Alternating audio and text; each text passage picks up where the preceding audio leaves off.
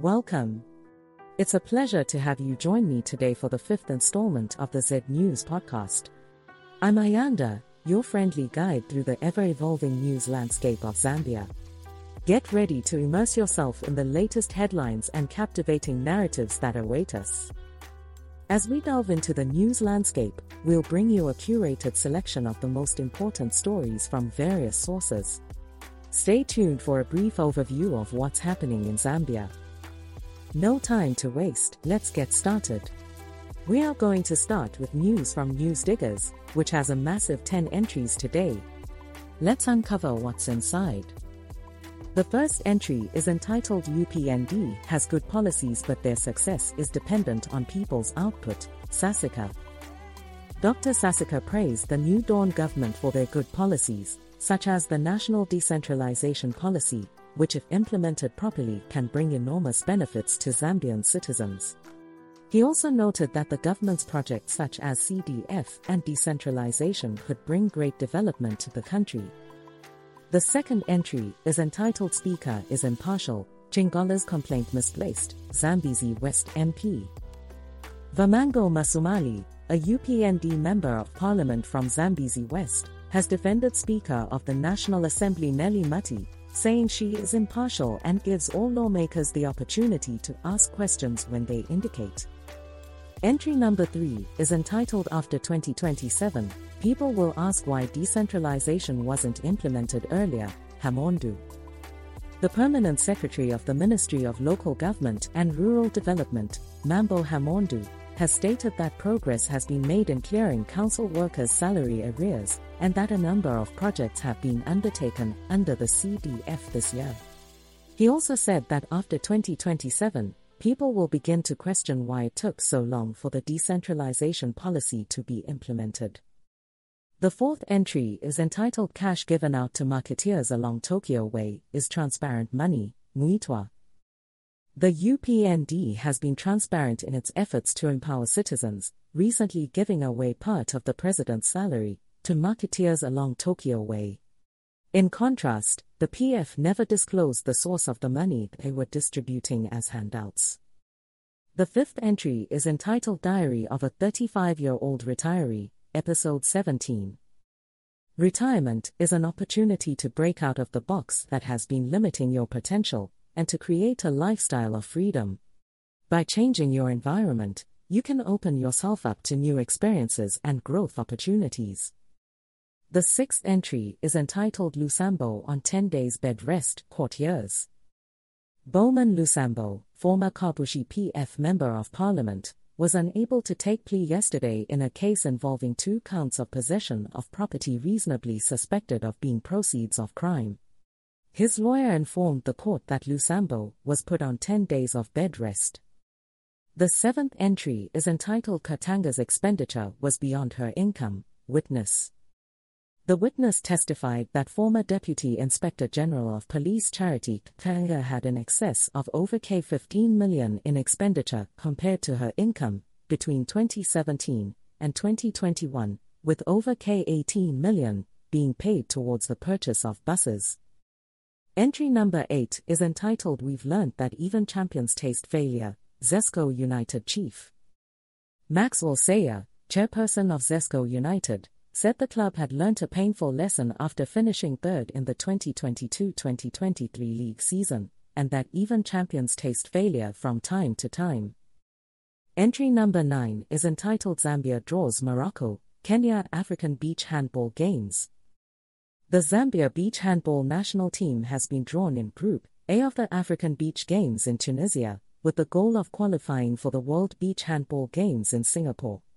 Victor Banda, president of the Handball Association of Zambia, described the draw as fair.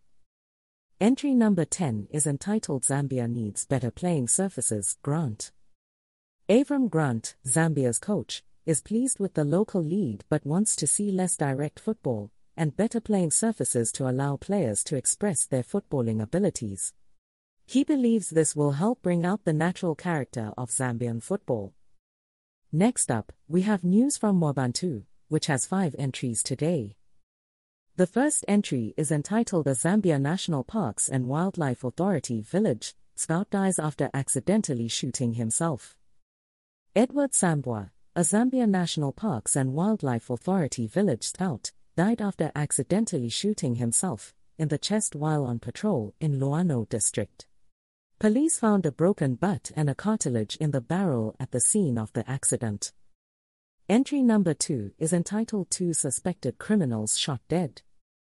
Police have shot two suspected criminals dead while apprehending them for their involvement in a spate of aggravated robbery, burglary, and theft cases in Lusaka. The suspects were found in possession of a firearm and other weapons, and were shot after they attempted to escape from police custody. Entry number 3 is entitled 18 year old commits suicide after mental breakdown. 18 year old Eric Chakalashi of Kamwania village in Mpika, Zambia, committed suicide after claiming that his dead relatives were calling him. He was found hanging on a tree using a barbed wire, a few hours after he told his aunt that he was hearing voices of his dead relatives.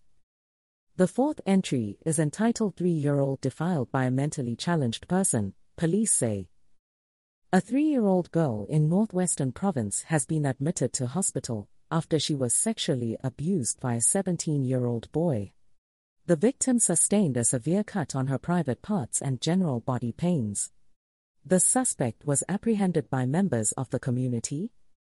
Entry number 5 is entitled Flu Knocks Down Bulldozer. Former Lusaka Province Minister Bowman Lusambo, alias Bulldozer, is unwell and unable to attend court with the flu preventing him from taking plea in a case of possession of properties, suspected to be proceeds of crime. The court has adjourned the matter to Monday next week, with dates for plea and possible trial set for June 12 and July 5, August 14, respectively.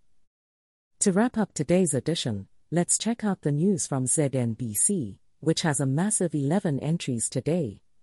Let's delve into the content.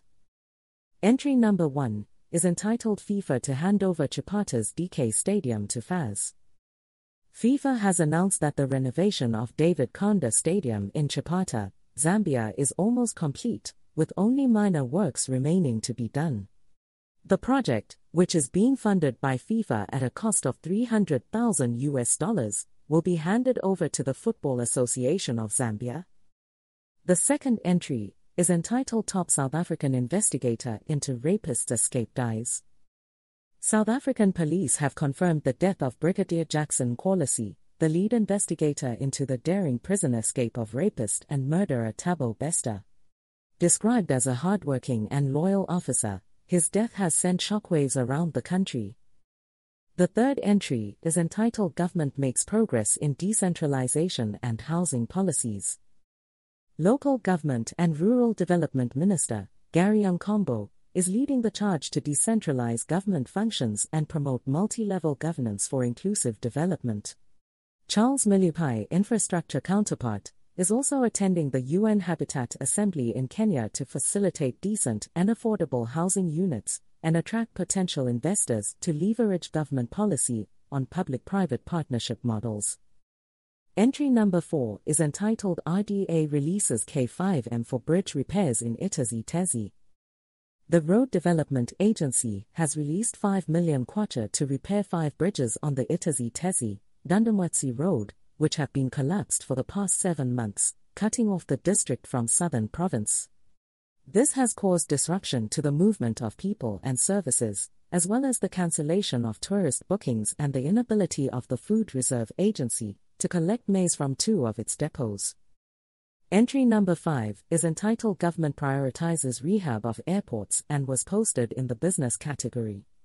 The Zambian government has prioritized the rehabilitation and development of airports, with huge investments being injected into the sector.